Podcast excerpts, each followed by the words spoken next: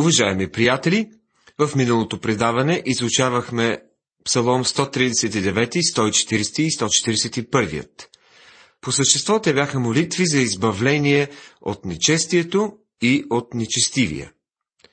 Тази вечер ще изучаваме още няколко псалома. Първият е 142. Темата на този псалом е начало на страданията на Давид. Забележете, че това е Машил, псалом, който ще рече псалом с наставление или поучение. Това е псалом, от който ние с вас можем да научим нещо. 142 псалом отново представлява една гореща молитва на цар Давид. Къде беше той, когато се моли с тази молитва? Текстът сам ни дава отговор на този въпрос с надписа, стоящ над псалома. Давидово поучение. Молитва, когато беше в пещерата. Чуйте първият стих. С гласа си викам към Господа. С гласа си към Господа се моля. Не ни се казва в коя пещера се е крил Давид по това време. Пещерата в Ен Гади се споменава в първа книга на царете, 24 глава. Днес евреите са направили нов път, който преминава чак от Ерихон до Масада. Много интересна земя е това. Отваряйки този нов път, юдеите се успели да отворят областта за туристите.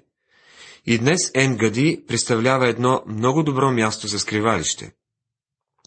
Там се намира и пещерата Одулам, пещерата, където Давид се скри първият път, когато напусна Израел, за да се скрие от Саул. И двете пещери са много известни. Можем да приемем, че той е бил в Одулам, дори когато е писал този псалом. Знаем, че по това време всички, които бяха в отеснение и всички длъжници и всички огорчени се събраха при него. Първа книга на царете, 22 глава, 2 стих. Около 400 мъже дойдоха при него по това време. Сега забележете каква беше молитвата му по това време. Изливам пред него оплакването си, скръпта си изявявам пред него. Псалом 142, стих 2. Давид положи пред Бога всичко, което му тежеше в сърцето и в живота. Това е и начина по който и ние с вас трябва да се молим. Идеите, че трябва да се молим за, за обиколно за нещо или така да се каже да рационализираме молитвите си, да се молим издалеч, не са правилни. Трябва директно и направо да стигнем до същността на нещата и да споделим с Бога всичко. Давид каза, скръпта си изявявам пред Него. Приятели, можете да му кажете за своите изкушения, можете да му кажете за всичко. Преди години Фенелон написа няколко великолепни реда, които озаглави «Кажи на Бога». Цитирам.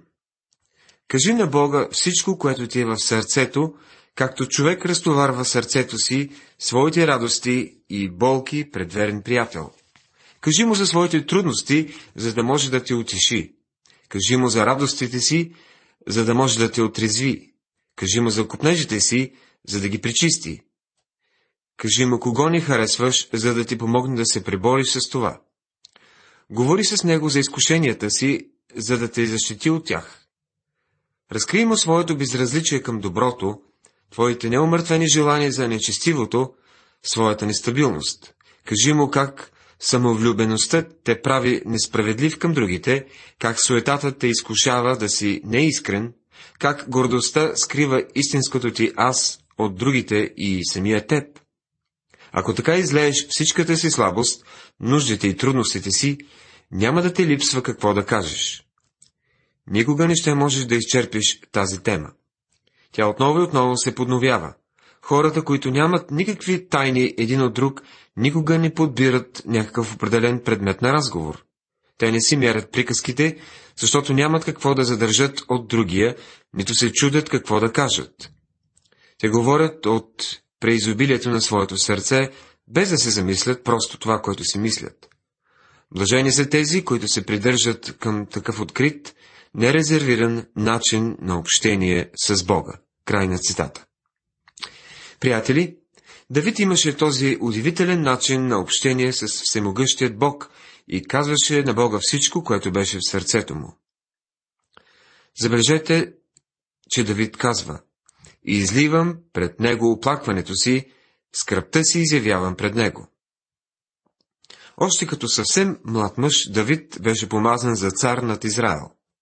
В двореца, полудяващият цар Саул хвърли копия по него, като се опита да го прикове за стената, но не успя, и той избяга, за да спаси живота си. Той скърбеше, че е преследван като диво животно. Ловният сезон срещу него беше непрестанно открит и той трябваше непрестанно да бяга. Сред тази отчаиваща ситуация, младият Давид издига сърцето си и вика си към Бога. Когато духът ми изнемогваше в мене, тогава ти знаеше пътя ми. Примка скриха за мене на пътя, по който ходех. Казва той в третия стих. Те се опитваха да вкарат Давид в клопка, но той се надяваше на Господа за помощ и той го насочваше. Погледни надясно ми и виж, че никой не иска да знае за мене. Избавление няма вече за мене. Никой не се грижи за живота ми. Заявява той в четвъртия стих. Това беше положението, окръжаващо Давид, когато той за пръв път напусна двореца на Саул. Но след това, както ще видим, 400 мъже го последваха. Той знаеше, че Бог отговаря за неговата защита. Затова в петия стих се моли. Към Тебе, Господи, извиках. Рекох, Ти си мое прибежище, дял мой в земята на живите. Две неща има, на които трябва да обърнем внимание. Той се скрива в пещерата. Ако не се беше скрил в пещерата, Саул щеше да го убие. Но вие ще кажете, нали той се уповава на Бога? Да, той се уповаваше на Бога, но Бог очакваше от него да използва също и добрият, здрав разум. Следващият, 143-ят псалом, е вик на Давид за спешна помощ. Това е още една чудна молитва на Давид. Тя е вик за спешна, за бърза помощ. Давид нямаше никакви задръжки и отвори сърцето си към Бога. Колко хубаво би било да се научим да се молим по този начин. Господи, послушай молитвата ми, дай ухо на молбите ми, отговори ми според верността си и според правдата си. Псалом 143, стих 1. Още от началото Давид пледира към Божията вярност и праведност, за да получи отговор. Не трябва ли и ние, християните, да правим същото, когато се грешим? Ако изповядваме греховете си, той е верен и праведен да ни прости греховете и да ни очисти от всяка неправда. Първо послание на Йоанна, първа глава, 9 стих. Той е верен и праведен. Като Давид, ние се обръщаме в молитва пред Бога на основание на неговата вярност и праведност. Този псалом е една чудна молитва и не би било зле, ако и ние с вас я възприемем в живота си. Този псалом е също така и молбата на Израел. Той изразява тяхната надежда, че когато извикат към Бога за помощ в ден на отеснение, той ще ги чуе. И Бог няма да ги разочарова. Бог не е свършил работата си с Израел. В книгата на пророк Михей, 7 глава, 20 стих, четем. Ще покажеш вярност към Якова и милост към Аврама, както си се клел на бащите ни от древните дни. В книгата Изход 2 глава, 24 стих ни се казва. Бог чу пъшканията им, и Бог си спомни завета с Авраама, Исака и Якова. И Бог погледна на израелтяните, и Бог разбра положението им. Защо Бог разбра положението на Израел? Защото Той е верен и праведен. В посланието към римляните Павел ни казва какъв е проблемът на израелтяните днес. Понеже, ако не знаят правдата, която е от Бога, и искат да поставят своята, те не се покориха на правдата от Бога. Това беше и проблемът, който имаха езичниците. Те се облягаха на религията. Опитваха се да направят нещо, с което да угодят на Бога. Приятели, та той вече е направил нещо по въпроса. Бог изпрати своя син на кръста, за да понесе вместо нас наказанието за греховете ни. Можете да угодите на Бога само ако приемете това, което е направил за вас. Понеже Христос изпълнява целта на закона да се оправдае всеки, който вярва. Послание към Римляни, 10 глава, 4 стих. Псалмопевецът се моли в 6 стих.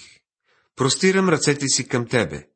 Душата ми жадува за Тебе, като безводна земя, села.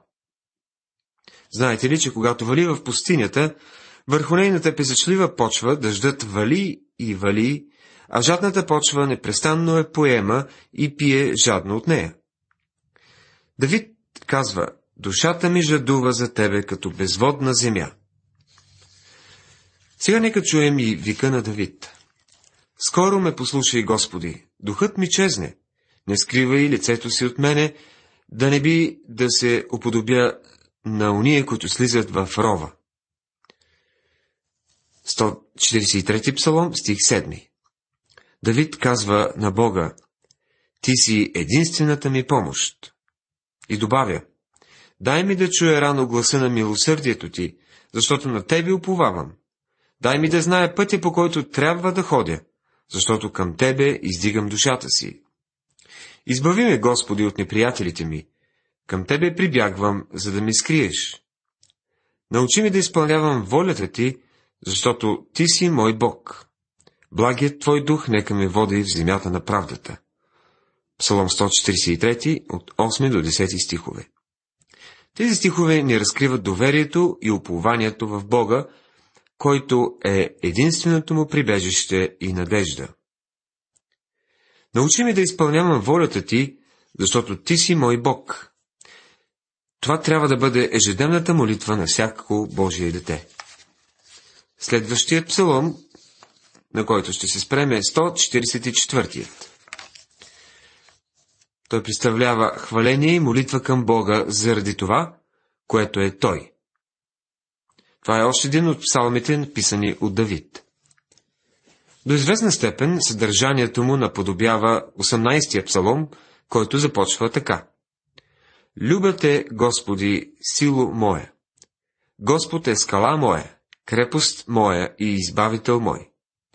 Бог мой, канара моя, на когото се надявам, щит мой, рога на избавлението ми и високата ми кула. По-надолу в псалома Давид казва, в отеснението си призовах Господа и към Бога мой викнах.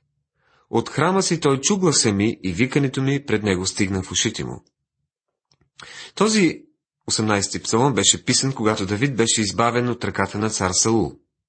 Той също е пророчески псалом, гледащ напред към бъдещето, когато децата на Израел ще страдат през периода на голяма скръп.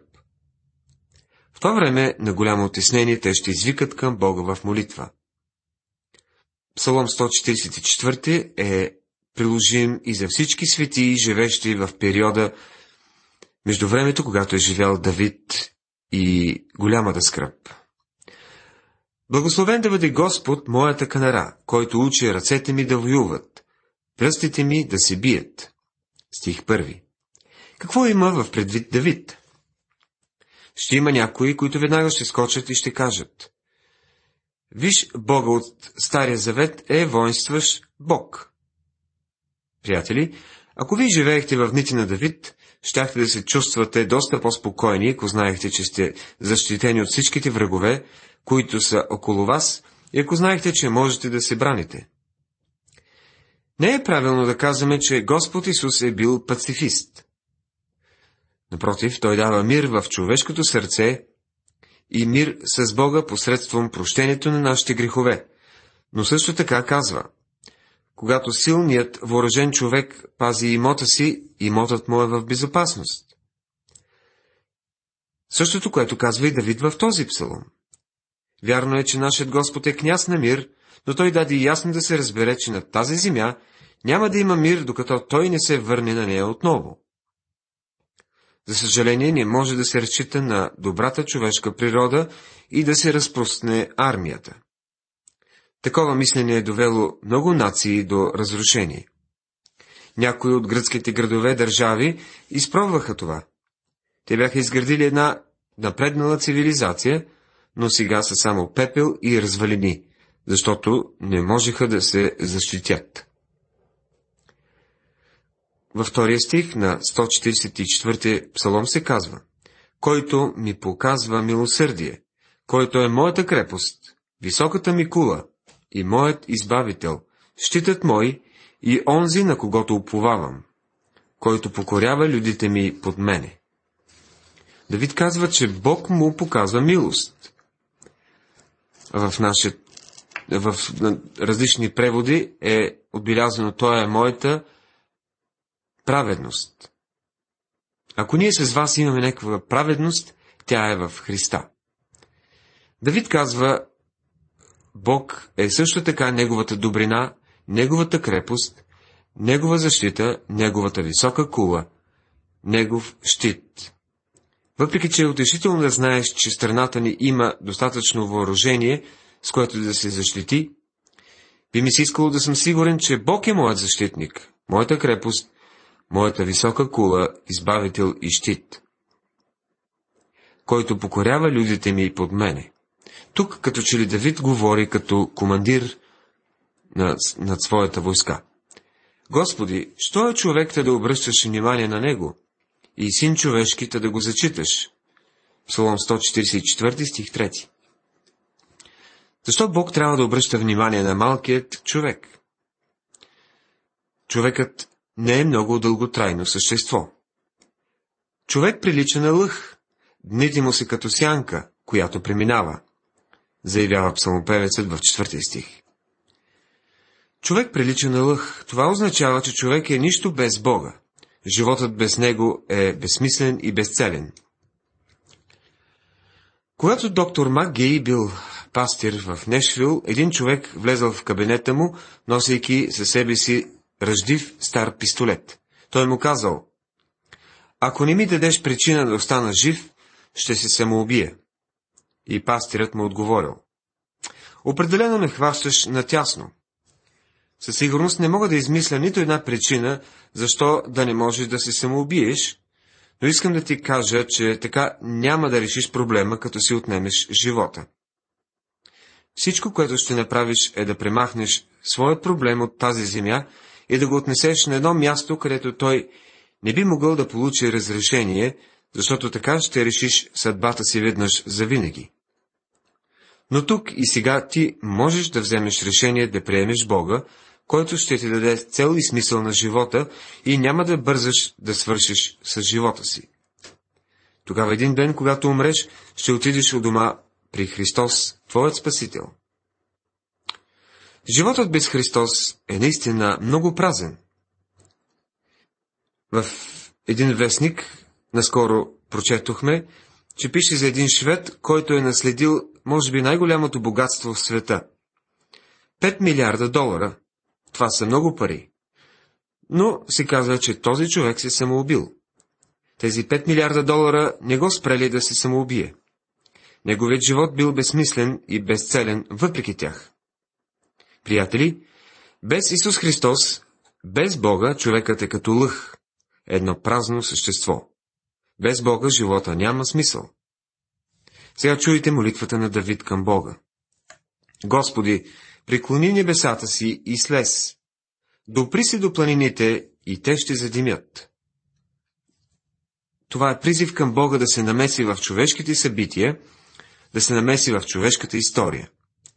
Същите думи намираме в книгата на пророк Исаия, 64 глава, 12 стих, където се казва О, да би разбрал, раздрал ти небето, да би слязал, да биха се стопили планините от присъствието ти, както когато огън гори храстите и огън прави водата да клокочи, за да стане името ти познато на противниците ти и да потреперят народите от присъствието ти. Бог ще се намеси в човешката история един ден. Няма да вземеме фанатични позиции и да казвам, че ще го направи утре или дори следващия век, но факт е, че той ще го направи. Застрели се светкавица, за да ги разпръснеш. Хвърли стрелите си, за да ги поразиш. Псалом 144, стих 6. Когато Господ дойде отново, той ще дойде като съдия. Цялото писание, включително и Новият завет, ни казва, че Господ ще дойде като съдия един ден. Затова няма по-жива и драматична картина от 19 глава на книгата Откровение, където Йоанн видя небето отворено и един бял кон идещ към него. Йоне, който яздеше на него, се наричаше верен и истинен, седи и воюва праведно. Това е картина на Господ Исус Христос, идващ като победител и завоевател. Може би не на всеки му харесва тази картина, но тя е картина, която ни представя Божието Слово. И в същото време самопевецът ни казва, Боже, нова песен ще ти възпея с десетострунен псалтир, ще пея хваление на Тебе. Псалом 144, стих 9. Както виждаме в последните стихове, псаломът завършва оптимистично, защото Господ ще заеме полагащото му се място, а то е първото място в живота ни, в семейството ни и в държавата ни. Уважаеми приятели, завършихме нашето изучаване. Ние се спряхме на 142, 143 и 144 псалми. Нека да използваме тези чудесни псалми, както за хваление, така и за молитва към Бога заради това, което е Той. Бог да ви благослови!